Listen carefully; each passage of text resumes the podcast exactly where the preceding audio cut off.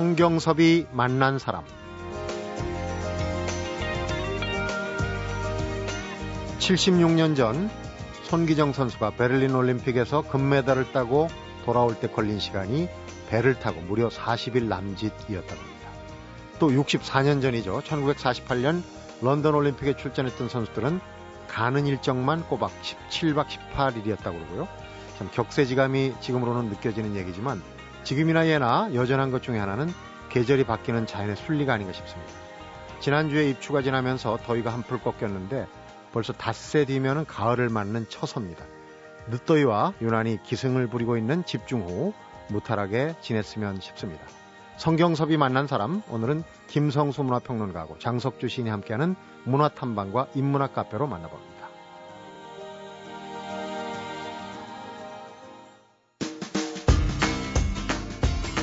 문화평론가 김성수 씨입니다. 어서 오십시오. 안녕하세요. 김성수입니다. 네. 요즘 영화 한 편이 영화계를 떠들썩하게 해요. 그렇죠. 천만이 넘는 영화가 드디어 또, 또 나왔습니다. 나왔습니다. 그런데 이 통계를 보니까 100만이 넘는 영화가 올해만도 열 몇 편이 나왔다고. 네. 얼마 전에 우리가 다뤘지 않았습니까? 그렇죠. 한국 영화의 전성기가 올 건가 하는 얘기인데. 지금 그런데 전성기가 도래한 것처럼 이제 그 봐도 되지 않을까 하는 그런 징후들이 보이는 건데 그 중에 하나가 이제 블록버스터도 터지고 있다. 한국 영화는 끊임없이 블록버스터를 동경하고 추구해 왔습니다. 음. 블록버스터 원래 이 단어는 2차 세계 대전 중에 쓰이던 그 큰 폭탄의 이름이었죠. 네. 그러니까 어, 영국 공군이 5톤짜리 폭탄을 한 그냥 독일 시가에다 떨어뜨리면 한 블럭이 그냥 확 날아가 버린 거예요. 초토화시키는 그렇죠. 폭탄이죠. 그래서 블럭을 날려버린다. 블록버스터. 라고 이 애칭을 이 5톤짜리 폭탄에다가 붙여준 건데 이게 영화계로 흘러들어오면서 처음에는 흥행에서 단기간 대성공을 한 영화를 가리킨 말이었습니다. 네. 그러니까 이미 해봤더니 블록버스터가 되었더라라고 과거형이 됐던 거죠. 근데 음. 이 블록버스터를 연구를 하지 않겠습니까? 제작자들이 그렇죠. 어떻게 하면은 돈, 블록버스터가 될까? 돈 벌기 위해서. 그렇죠. 그러다 보니까 단기간에 큰 흥행을 올리기 위해서 엄청나게 돈을 들여 만든 대작을 요즘에는 블록버스터다 이렇게 얘기를 하게 됐는데 이 블록버스터들을 왜 그럼 한국 영화가 끊임없이 동경했느냐 한 세 가지로 이유를 어, 정리할 수가 있어요. 첫 번째 블록버스터가 있어야 투자가 됩니다. 이렇게 한 번에 대박을 치는 영화들이 있어야 자본이 믿고 흘러 들어온다는 얘기예요. 그리고 두 번째로 큰 돈이 있다 보니까 기술적인 투자, 실험 이런 걸 아낌없이 할 수가 네. 있어요. 네.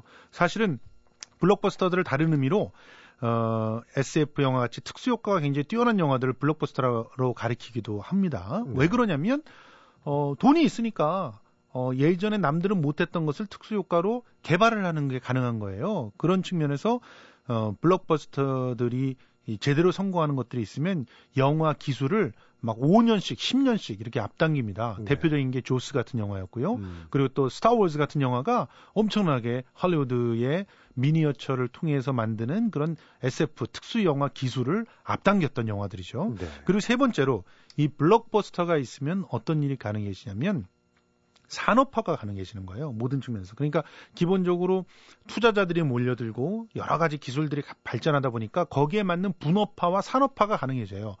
블록버스터가 없었더라면 그 SF만 특별히 그 준비하는 그런 회사들이 어떻게 나왔겠습니까? 그리고 각종 컴퓨터 그래픽 회사들도 어떻게 나왔으며 또 스튜디오만 이렇게 딱 따로 어, 준비하는 그런 회사들도 블록버스터가 없었으면 나오지 않았을 거고요. 네. 수많은 그런 반개 산업들이 블록버스터를 중심으로 사실은 발전했다 이렇게 볼 수 있어서 음. 산업화를 위해서도 어, 블록버스터가 성공해야 된다는 거예요.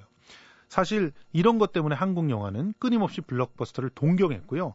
뭐, 이 사실 우리나라에서는 블록버스터의 출발을 쉬리서부터라고 합니다. 네. 쉬리 기억나시죠? 그럼요. 그때 당시에 특수 효과가 근데 어떤 수준이었나요? 지금 생각해 보시면 아마 지금 어, 얼마 전에 했던 도둑들이나 또 바람과 함께 사라지다의 특수 효과를 보면은 그때 당시 쉬리랑 비교를 해보면 비교가 안 될 정도로 네. 특수 효과가 발전했다는 걸 보실 수 있을 텐데 그 쉬리가 최초로 20억이라고 하는 금액을 끊었었거든요. 네. 그 이후에 100억짜리로 치달아갈 수 있게끔 만들었던 게 한국의 블록버스터들이 성공을 했기 때문에 가능했었던 것이고 이게 다 90년대의 한국 영화 신전성기 네. 때에 이루어진 성과들이죠. 사실은 블록버스터 하면 앞에 예전에는 할리우드가 붙었어요. 그렇죠. 붙었는데 지금은 이제 우리도 얼마 전에 강재규 감독 흥행에는 뭐큰 성과를 못하지만은 마이웨이에 정말 전쟁 영화를 찍는 기술만큼은 완결편이다 하는 전쟁 블록버스터 아니었습니까? 그렇습니다.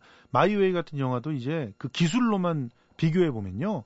결코 헐리우드의 그 대작 전쟁 영화와 어, 구분할 수가 없을 정도로 많이 성취를 했습니다. 그래서 한국에서 블록버스터의 역사들을 갖다 한번 잠깐 짚어보면은 강재규 감독이 아까 말씀드린 쉬리가 한국형 블록버스터의 시대를 열고 나서 2002년도에 장선우 감독의 성냥팔이 소녀의 재림이란 이 영화가 100억 원 시대를 열었어요. 근데 네. 이게 흥행에 참패하면서 한국 영화가 그때부터 내리막길을 사실은 걷기 시작합니다. 그때 마지막 어떻게 보면 이 장선우 감독의 이 작품이 흥행에 실패하기 전에 이제 제작이 들어갔던 영화들, 투자가 되기 시작했던 영화들, 그게 이제 실미도라든가 태극기 휘날리며라든가 이런 영화들인데 이 영화들이 이제 100억대의 제작비를 같이 투자해서 천만 관객 시대를 열었는데 이제 전반적으로 이제 그 다음부터는 투자를 성냥팔이 소녀의 재림이 워낙 망했거든요. 네. 그러니까 그 그야말로 명암을 확실하게 보여주는 음. 셈이 됐죠. 투자가 멈칫하는 거죠. 예, 그러니까. 그리고 어, 봉준호 감독의 괴물 때문에 또 아, 굉장히 많이 들끓었었어요. 그리고 심영래 감독의 디워가 또 800만 이상을 돌파하면서 아주 흥분을 일으켰었는데 네. 결과적으로 심영래 감독의 디워가 300억이 들었는데 손익분기점을 넘기지 못했거든요. 이러면서 또 또한 풀 이제 큰 결정타를 맞게 됩니다. 그때는 뭐 애국심 마케팅이라는 얘기까지 나오고 해서 그나마 그 정도 성적인데 사실 우리 그 영화 시장만으로는 안될거 이제 해외 시장까지도 다 고려를 한 거겠지만은 이렇게 수백억을 들여서 블록버스터를 우리가 만들어야 되느냐. 네. 위험도 크지 않습니까? 사실은 그런 얘기들이 있어가지고요. 2009년 이후 해운대 이후로부터 우리나라 영화의 블록버스터들은 정말 참혹한 실패들을 맛봤고 그래서 블록버스터 무용론이 나오기도 했었어요. 황해, 라스트 갓파더, 퀵, 고지전, 칠광구, 마이웨이 이런 작품들이 줄줄이 손익분기점을 넘기지 못하니까 이제는 우리 한 40억, 50억짜리 중규모 영화들에 올인하자. 그리고 10억 이하의 작은 영화들도 얼마든지 경쟁력이 있다. 오히려 짭짤하게 돈 버는 작품들이 많이 나왔거든요. 음. 그러면서 사실 올해 상반기 같은 경우 보면은 40억, 10억에서부터 한 40억 정도 되는 영화들이 대박을 줄줄이 터뜨리면서 역시 이런 영화에 오, 그 소, 신경을 쓰니까 성공하는구나 이런 어, 확신들을 또 얻기도 했죠. 네. 그래서 이제 오늘 결론적으로 얘기하려고 하는 그 영화 한 편이 참 의미가 큰 것 같아요. 예. 근데 이제 한 편으로 끝나지 않고 있다는 게 아주 고무적인 일입니다. 사실 도둑들이라고 하는 이 작품은 140억의 제작비를 들였지만 아무도 실패할 거라고 생각하진 않았어요. 그런데 성공하는 그런 모습이 너무 좋기 때문에 도둑들에서 희망을 찾고 있는 겁니다. 왜냐하면 이 최동훈 감독이라고 하는 사람이 이미 타짜에서 680만을 갖다 돌파해 본 경험이 있거든요. 네. 전우치 때 약간 주춤했긴 했어도 전우치도 사실은 우리나라 흥행 기록의 순위에 있는 그야말로 한 번도 실패를 해본 적이 없는 연출이에요. 그런 상태에서 도둑들에 모여 있는 배우들을 보십시오. 이 배우들이 한 명만으로도 영화 한 편씩 찍는 배우들이 다 일곱 명이 모여가지고 어, 영화를 만들었기 때문에 실패를 하진 않을 것이다. 라고 생각을 했는데 새로운 어, 블록버스터의 장르를 어, caper movie를 통해서 하나를 구축했다라는 평가로 영화 내적으로도 받고 있고 네. 또 영화 외적으로도 어, 다크 나이트 라이즈를 눌렀어요. 사실은. 이건 그 헐리우드 블록버스터와 1대1로 맞붙어서 이겼다는 그런 얘기인데 처음에는 다크나이트 라이즈에 졌거든요. 근데 그 이후에 입소문을 타고 올라가면서 이기는 이런 형태, 이런 형태의 모습들을 보였고 지금도 그 세가 꺾이지 않고 계속적으로 되고 있다는 측면에서 좋은 모형대로 가고 있는 그런 영화가 됐고 네. 뒤이어서 이제 바람과 함께 사라지다가 2주에 이제 어, 오픈했는데 이게 90억 정도 들어간 대작입니다. 이것도 블랙버스터인데 도둑들을 지금 현재 2위로 밀어내고 개봉 8일 만에 200만 돌파해서 과연 몇, 몇백만까지 갈지 모르는 그런 네. 상황이 또 만들어지고 있어요. 보통 이전에 천만 영화짜리가 하나 터지면 그 다음 천만 영화 나오기까지 1년 가까이 걸렸습니다. 그런데 지금 어, 천만 영화가 터지고 나서도 200만을 8일 만에 돌파하는 이런 모습들이 보이고 있다는 거죠. 네. 그리고 도둑들이 갖고 있는 재미라고 하면 어떻게 보면은 나름대로의 독특한 철학을 갖고 이 사회를 비아냥거리는 그런 코드를 가지고 성공을 했다면 네. 바람과 함께 사라지다는 어떻게 보면 전통적으로 내려오는 윤리적 담론을 고스란히 받아들이면서도 성공을 하고 있다는 거예요. 그리고 양상박을 영상시키듯이 고전서부터 내려오는 신화적 요소들과 캐릭터들을 조금씩 비틀어서 사용하면서 네. 또 성공을 했다는 겁니다. 네. 이런 대작들, 흥행작들이 나올 때마다 이제 그 이유, 원인 또 앞으로 이걸 어떻게 이끌고 갈지 좀 영화 팬들 입맛도 까다롭지 않습니까? 그렇죠. 어, 잘 연구해서 계기가 돼야 되는데 사실 좀 걱정되는 거는 블록버스터가 나오면 또 다른 데가 전멸이 되지 않습니까? 그런데 그런 걱정들이 지금 조금 그 그래도 사라지고 있는 것이 지금 R2B라고 Return to Base라고 하는 작품도 또 블록버스터거든요. 네. 근데 이게 초반 시사회 분위기가 심상치 않아요. 그러니까 어떻게 보면은 연속으로 해서 블록버스터 세 작품이 나란히 성공을 음. 하는 그런 모습들을 우리가 조심스럽게 지켜보고 있는지도 모릅니다. 예전에 못 봤던 장면들이 그렇죠. 그래서 한국 영화의 기본적인 기초 체력들이 좋아진 거다라는 얘기를 하고 이 작품들이 공통점이 또 있는 게 3, 40대 이상의 관객들이 영화관에 예, 집중적으로 채워주고 있다. 네. 그러니까 이 관객들이 이 계속적으로 영화관으로 나오다 보면은 한국 영화의 예, 기본적인 시장은 어, 이전보다 훨씬 더 두터워질 거라는 그런 분석들입니다. 네. 이번엔 공연장으로 좀 한번 가보겠습니다. 예. 어, 오늘 소개해드릴 이 예, 공연은 공연 한 편이 아니라 어, 페스티벌입니다. 그런데 프린지 페스티벌입니다. 중심이 어. 아니네요. 그렇죠. 변방에서 이루어지는 그야말로 실험과 모색을 모토로 하고 있는 독립예술제입니다. 이 프린지라고 하면 보통 어, 에딘버러 프린지도 보시면 아시겠지만 에딘버러에 초청받은 그 본선 작품들은 극장 안에서 그것도 큰 네. 극장 안에서 막 진행이 되죠. 그런데 프린지는 그 주변에서 야외 무대라든가 조그만 그 주변의 무대들에서 진행이 됩니다. 네. 사실은 이 사람들은 누가 초청하고 부르고 그러지 않아요. 어, 프린지에 초청하는 거는 거의 드물고 자기가 신청서를 내서 자발적으로 자기 돈 들여서 오는 작품들이 대부분이죠. 와서 어, 적극적으로 관객들과 만나고 적극적으로 그 어, 축제의 분위기를 만들어냅니다. 그런 네. 측면에서 자본으로부터도 독립돼 있고 권력으로부터도 독립돼 있고 어떤 에, 기존의 경향 혹은 흐름 이런 걸로부터 독립돼 있는 그런 새로운 예술들이 프린지에서 많이 나오기 때문에 네. 그래서 프린지를 갖다가 우리가 주목을 하는 건데요. 이번에도 어, 두 개로 커다란 그런 에, 그 분류를 나눠 가지고 한쪽은 실내 공연 예술제 그러니까 어, 장르의 구별이, 구별이 없이 그냥 실내에서 할 수 있는 공연들은 실내 공연 예술제라고 묶은 겁니다. 네. 또 야외 거리 예술제 이렇게 두 개로 나눠서 다양한 작품들이 선보입니다. 실내 공연 예술제는 49개 팀이 110여 회의 무대를 장식해 주고요. 또 야외 거리 예술제에는 43개 팀이 70여 회의 공연을 장식을 해 주는데 네. 이번엔 특별히 이 문화 공동체에 동의하는 예술가들 중심으로 프로그래머 제도를 도입해서 멘토를 붙였어요. 그래서 작품의 완성도는 더 깊이 하면서 실험성과 예술성을 강화하는 그런 작전을 썼다고 합니다. 네. 프린지 정신 아까 얘기 뭐그 프린지 페스티벌 얘기하면서 했지만 그 실험 정신 또 새로운 시도 이런 게 많기 때문에 예. 볼거리도 많지만 또 어, 어려운 점도 있을 것 같고 그래서 이걸 다 볼 수는 없고 그렇죠. 추려서 좀 볼 수 있는 방법이 일단 있을까요? 다섯 개의 테마가 있습니다. 뭐 삶의 풍경, 사회의 거울, 청년 셀카, 예술가의 방, 불타는 에어컨으로 분류돼 있어요. 그러니까 이 테마를 쫓아다니면서 한번 보는 것도 하나의 재미가 되겠고요.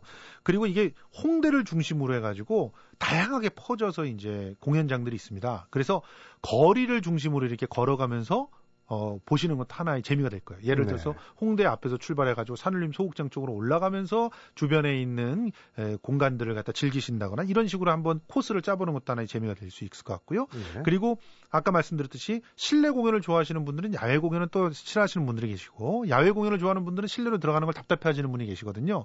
이렇게 실내와 야외를 찾아다니면서 보시는 것도 하나의 방법이 될 수 있고요.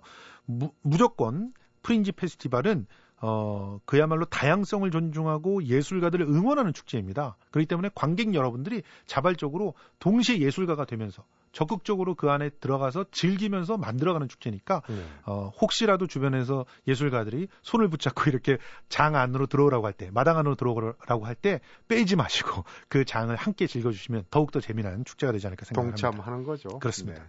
문학의 소식 잘 들었습니다. 고맙습니다. 성경섭이 만난 사람 오늘은 김성수 문화평론가하고 장석주 신이 함께하는 문화탐방과 인문학 카페로 만나보고 있는데요. 노래 하나 듣고 가볼까요? 어, 크리스토퍼 크로스의 노래인데요. 1981년에 영화 아서의 주제곡인데 영화는 잘 모르는 분들이 많아도 이 노래는 아는 분들이 굉장히 많습니다. Best That You Can Do.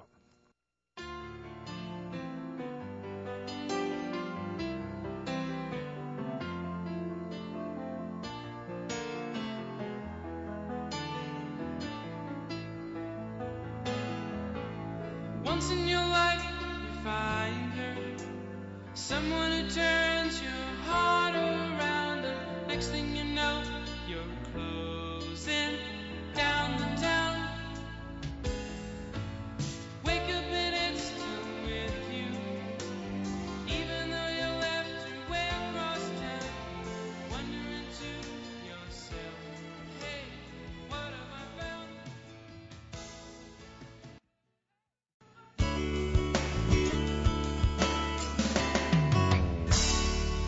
성경섭이 만난 사람.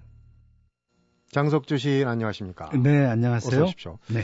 얼마 전에 인문학 서적인데 비닐 포장에 꽁꽁 쌓인 책을 한 권 제가 받았어요. 제목이 나체의 역사입니다. 그런데 오늘 그 책을 소개해 주시려고 들고 나왔군요. 네. 방송이라 좀 걱정이 되는 부분도 없지 않아 있어요. 그런데 책을 뭐 직접 보여드리는 건 아니니까. 네.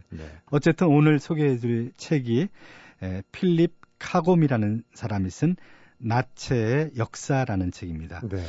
사람들은 언제부터 어, 발가벗기 시작했는지, 혹은 언제부터 발가벗는 것이 하나의 사회적 금기가 되었고, 또 그것이 그 풍속을 해치고 음. 어, 그렇게 처벌이 되었는지, 그리고 사람들은 왜 옷을 벗으려고 하는지, 혹은 사람들은 왜 옷을 입는지, 이런 다양한 것들에 대한 에, 우리의 의문을 풀어줄 수 있는 책이 바로 이 책입니다. 우선 이 필립 카곰 하면은 심리학자인데 어, 우리나라에 책이 소개된 거는 이 나치 역사가 처음이라고 알고 있어요. 근데 네. 우선 저자에 대한 탐구가 좀 필요할 때 싶은데 그렇게 에, 그 낯익은 그런 분은 아니에요. 네. 책이 이제 소개되지 않았기 때문에 그러는 건지 저도 이 책을 통해서 처음 이분의 이름을 알았는데 에, 1945년에 런던에서 출생했고요.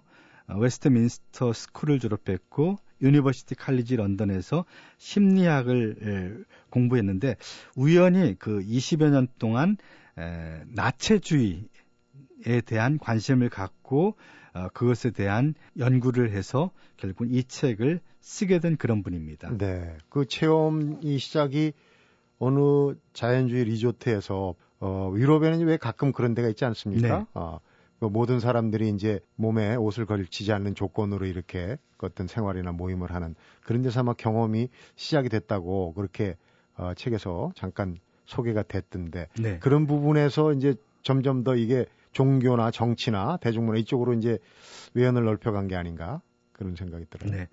그 카곰이 처음으로 이제 벗은 기억이 그러니까 공공장소에서 그렇게 벗은 거죠. 2001년 여름 그 영국 최초 자연주의 리조트에서 벗고 벗었을 때 그 느낌이 그렇게 나쁘진 않아, 않았던 음. 모양이에요. 그래서 이제 사람들은 왜 나체가 되는가 라는 것에 대해서 이제 관심을 더 이제 갖게 된 그런 계기가 되었는데 그 저도 이제 한 20여 년 전쯤 여름에 동해안 여름을 하다가 동해안 쪽을 여행을 하다가 벌- 발가벗고 수영을 한 적이 있거든요. 네. 아직 이제 예- 시즌이 되기 전이라 해변가에 아무도 없었고. 그리고 물은 엄청 차가웠고 근데 충동적으로 뭐 수영을 좀 하고 싶은데 수영복을 준비하지 않았으니까 그래서 이제 벗고 수영을 한 적이 있는데 그 기분이 좀 남다르더라고요. 음. 어떤 알 수 없는 그 해방감과 어떤 자유로운 느낌 같은 것들이 있어서 어 물론 이제 그 뒤로는 뭐 별로 그런 적이 없지만은 아 근데 이제 그 이 책을 보면은 어, 나체주의를 지향하는 사람들이 있죠. 그리고 나체라는 것은 여러 가지 의미에서 종교적인 의미에서 혹은 정치적인 의미에서 혹은 어떤 자기의 사상 때문에 이렇게 음. 많은 사람들이 벗죠. 근데 이제 에, 나체가 된다는 것은 결국 가장 연약한 거죠. 어떤 면에서. 근데 이것이 미디어가 곧 메시지라는 것에 따르면 네. 밝아서 밝아벗은 몸은 그 자체로 하나의 메시지라는 거죠. 음. 이것이 정치적 메시지를 가질 때 그 벗은 몸은 굉장한 힘을 갖는다는 얘기죠. 역설이죠. 역설이죠. 그러니까, 네. 그리고 또 어떤 사람들은 자유와 해방이라는 의미에서 옷을 벗기도 하고요. 이제 그걸 처음 시작한 것이 60년대 미국의 그 반문화 운동으로 있었던 히피들이죠. 네. 히피들이 옷을 벗- 벗고 춤추고 노래하는 걸 좋아했죠. 네. 그래서 그런 그리고 이제 1968년 에, 파리 이 혁명, 파리에서의 그 우- 학생 운동, 그때도 이 그때가 하나의 어떤 그런 기폭제가 됐던 것 같아요. 그 뒤로 어, 벗는 사람들이 훨씬 더 많고 그런 것들이 확산됐는데 그때 벗는다는 것은 어떤 성적인 억압으로부터의 자유고 그리고 이제 그런 것들을 어, 대중적으로 예, 한 스타들들이 나타나기 시작했죠. 네. 그 중에 하나가 이제 에, 그 비틀즈 멤버였던 존, 존. 레논이 그 자기 아내였던 오노요코와 함께 어떤 대중 잡지의 표지에 완전히 발가벗고 나왔어요. 음. 그리고 이제 자기 앨범 재킷을 낼때 거기에도 발가벗은 모습을 드러냈고 어, 존 레논이 벗은 것은 이제 히피들이 벗은 것과 비슷한 것들이죠. 네. 전쟁에 대한 반대, 에, 평화, 아, 자유에 대한 인간의 욕망 이런 것들이 있고 그리고 이제 그 예술로서 벗는 사람들이 있죠. 뮤지컬 중에서 어, Hair라는 뮤지컬에서 처음으로 배우들이 에, 무대에서 전신 누드로 나와서 네. 굉장히 충격을 주었죠. 그리고 영화에서 뭐 그런 거 누드 Full Monty라는 영화에서 Full 이제, Monty, 예, 그런 네. 얘기가 나오고요. 근데 이제 그 벗는다는 것의 역사는 훨씬 더 역사를 거슬러 올라갈 수가 있겠죠. 네. 예를 들면 헨리 데이비드 소로 같은 사람도 그, 그 오두막집에서 살던 2년 몇 개월 동안 호수에 수영할 때 벗고 수영을 했고요. 월든 호숫가로 예, 월든 호수에서 네. 벗고 수영을 했고요.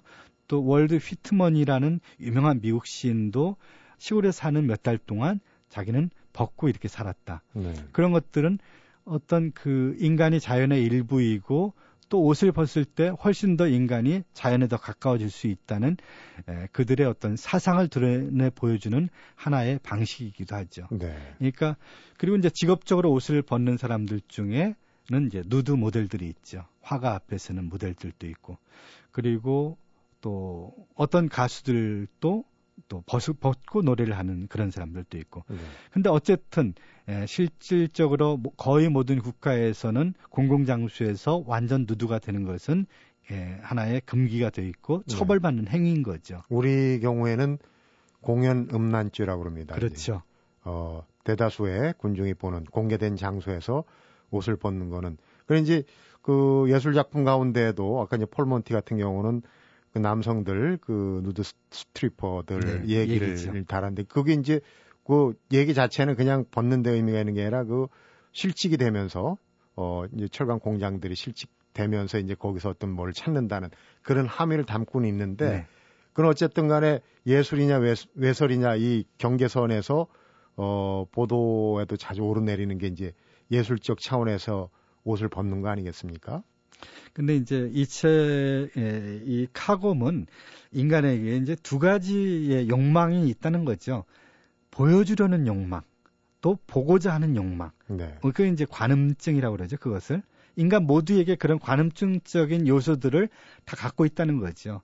근데 관음증이 하나의 그 강박증이 될 때 그것은 질병이죠. 일종의. 네. 예, 그리고 이제 그것이 예, 발전해서 벌거벗은 몸이 인간에게 음란증을 유발할 수 있고 그것이 어떤 성적인 그런 악들을 만들 수 있는 계기가 될 수 있기 때문에 그것을 차단하고자 하는 의지 같은 것들인데 실제로 그렇게 그 건강한 사람들이 벌거벗은 봄을 본다고 해서 그렇게 갑자기 성적인 어떤 악행을 저지른다고 생각지는 않거든요. 네. 그러니까 이제 아까 소로라든지 휘트먼 같은 사람들이 보여줬듯이 그 사실 옷이라는 것은 어떻게 보면은 에, 어떤 문화적인 것이거든요. 그러니까 문화적인 것이 우리 인간의 본성을 왜곡하고 가릴 수 이- 있는 것이기도 하거든요. 네. 그러니까 아, 누드가 된다는 것은 보다 더 인간의 본성에 가깝게 자기를 표현하고자 하는 그런 아, 좀 형이상학적인 욕구도 있다. 네. 그것이 다 나쁜 것만은 아니다. 라는 얘기를 좀 하고 싶어요. 음, 이 저자의 카곰이 실질적으로 그 자연주의 리조트에서부터 시작해서 나치에 대한 역사를 어, 연구를 하고 또 이게 어떤 의미를 갖는지 뭐 이런 것들을 쭉 그 구명을 해나가는 그 과정이 담겨 있는데 네. 역사라는 제목이 붙었으니까 물론 이제 성서에서는 아담과 이브가 선악과를 따먹고 수치심을 느끼기 시작해서 이제 벗은 것을 부끄러워했다 이렇게 얘기는 하는데 어떻습니까? 우리 인류 역사로 볼 때 언제부터 이 그 벗는다는 의미 그러니까 이제 옷이 없어서 헐벗은 거 외에 자발적으로 그런 거는 어떻게 해서 태동이 됐는지에 대해서는 여기서 그 저자가 규명을 한 부분이 있는지 궁금하네요. 네. 인류 역사 처음과 함께 한 거죠. 벗는다는 것은. 근데 이제 에, 옷을 입는다는 것은 여러 가지 의미가 있는 거죠. 옷을 통해서 어, 어떤 신분이나 혹은 자기 능력에 과시하는 수단이 되기도 하고 물론 근본적으로는 에, 추위나 혹은 외부의 어떤 그런 공격으로부터 자기를 자기 몸을 보호한다는 의미도 있지만 옷은 여러 가지 이제 문화적인 의미, 네. 그 사람의 직업, 그 사람의 뭐 사상, 그 사람의 에, 에, 생활을 엿볼 수 있게 하는 하나의 신호이기도 한 거죠. 네. 근데 그 옷을 벗을 때 우리는 사실은 에, 하나의 자연인으로서 그런 차별이 없이 동등해지는 거죠. 이 책에서 이제 그런 얘기가 나오는데, 근데 그런 면에서 옷을 벗는다는 것이 단순히 그렇게 그 사회의 그 윤리를 해치거나 이런, 이런 것이 아니고 어, 굉장히 심오한 뜻이 있다는 거죠 인간에게 예, 그런 이야기 이들과 더불어 어, 옷을 에, 벗는 사람들은 역사를 통해서 끊임없이 나타났다는 거죠. 그들이 종교적이든지 정치적인 거든지 혹은 다른 철학적인 것이든지 그렇게 수많은 옷을 벗는 사람들이 지금까지 그런 것들이 이어지고 있다는 그런 그 나체의 역사에 대한 이야기를 하고 음. 있습니다. 여기 이제 챕터들 보면은 쭉 뭐 종교적인 거, 정치적인 거, 그 다음에 대중문화 예술, 또 그런 부분에 이제 그 기원에 관련된 얘기도 쭉 있지만은 나체 혁명이라고 해가지고 별도의 챕터를 정해놓고 정색을 하고 얘기를 하고 있거든요. 네. 나체와 혁명이란 단어가 어, 어떻게 보면 잘 어울리지 않을 것 같은데 거기서 주장하는 내용을 보면 아닌 게 아니라 그럴 듯 하거든요. 네. 그러니까 이제 저자가 주장하는 나치 역사에서의 결론 부분은 어떤 겁니까? 결론 부분 주장이라고 보다는 하나의 현상에 대한 탐구죠. 네. 왜 인간이 옷을 벗는가? 그리고 이제 사실 그, 그 68년 혁명 그 에, 학생 운동 이후 그 어떤 성에 대한 자유의 물결이 전 세계적으로 퍼져나가고 그 벗는다는 것에 대한 억압이 조금은 얇아졌죠. 네. 그래서 어, 특히 여름철에 많은 사람들이 이렇게 벗잖아요. 예. 그러니까 자기 몸의 어떤 아름다움을 과시하려는 인간의 욕망 같은 것들이 있다는 거죠. 몸을 보여주고자 하는 욕망. 네. 그리고 그 아름다운 몸을 본다는 것을 그 자체로는 그렇게 나쁜 것은 아니라는 거죠. 음, 그러니까 그런 그 나체와 관련된 인간의 에, 숨은 욕망들 그런 현상들에 대한 어떤 깊이 있게 들여다보기 이런 것이 이 카곰이라는 사람이 나치 역사를 쓰게 된 동기가 아닌가 네, 이렇게 저는 음. 봤습니다. 그런 의미에서 이런 표현이 어떤지 모르겠습니다. 사람들은 왜 벗는가? 이 물음은 사람들은 왜 벗지 않는가와 똑같은 물음이다. 그만큼 이제 그 벗는다, 벗지 않는다가 똑같이 자연스러운 그런 동일한 차원에서 놓고 결론이라기보다는 이제 탐구의 어떤 마무리 귀결을 하는 네, 부분. 하고 있습니다. 인간의 본성을 탐구하는 거랑 이 나치 역사를 탐구하는 거랑 어떻게 보면 비슷한 작업이 아닌가. 책을 읽다 보면 그런 생각이 들 법도 해요. 네, 제가 이 책을 읽은 것도 그러니까 나체와 관련된 인간의 숨은 욕망은 무엇인가 그런 것을 알기 위한 거였는데 그런 점들에 초점을 맞춰서 쓰고 있는 것 같아요. 네. 그 희귀한 그 관련 나치의 역사와 관련된 그런 사진 자료들도 어 무슨 관음증과 관련 없이 상당히 그 볼거리를 제공하는 그런 책이라는 생각이 들었어요. 아마 이 책을 읽기 위해서 어, 손에 쥔 사람들이 이 책에 있는 그런 벌거벗은 사진을 보고 성적 욕망을 느낄 것 같지는 않습니다. 네. 오늘 소개해드린 책은 필립 카곰의 나치의 역사 학고지에서 냈고요. 정주현이 번역한 책이었습니다. 오늘 책 소개 잘 들었습니다. 네, 고맙습니다. 성경섭이 만난 사람 오늘은 김성수 문화평론가하고 장석주 신이 함께한 문화탐방과 인문학 카페로 만나봤습니다. 옷을 벗고 나니 자유로운 느낌이 들었다. 카곰이 한 말인데요. 여기에서 옷이란 건 아마도 온갖 걱정이나 근심 따위에 무게를 더해놓은 상징이 아닐까 싶은데요.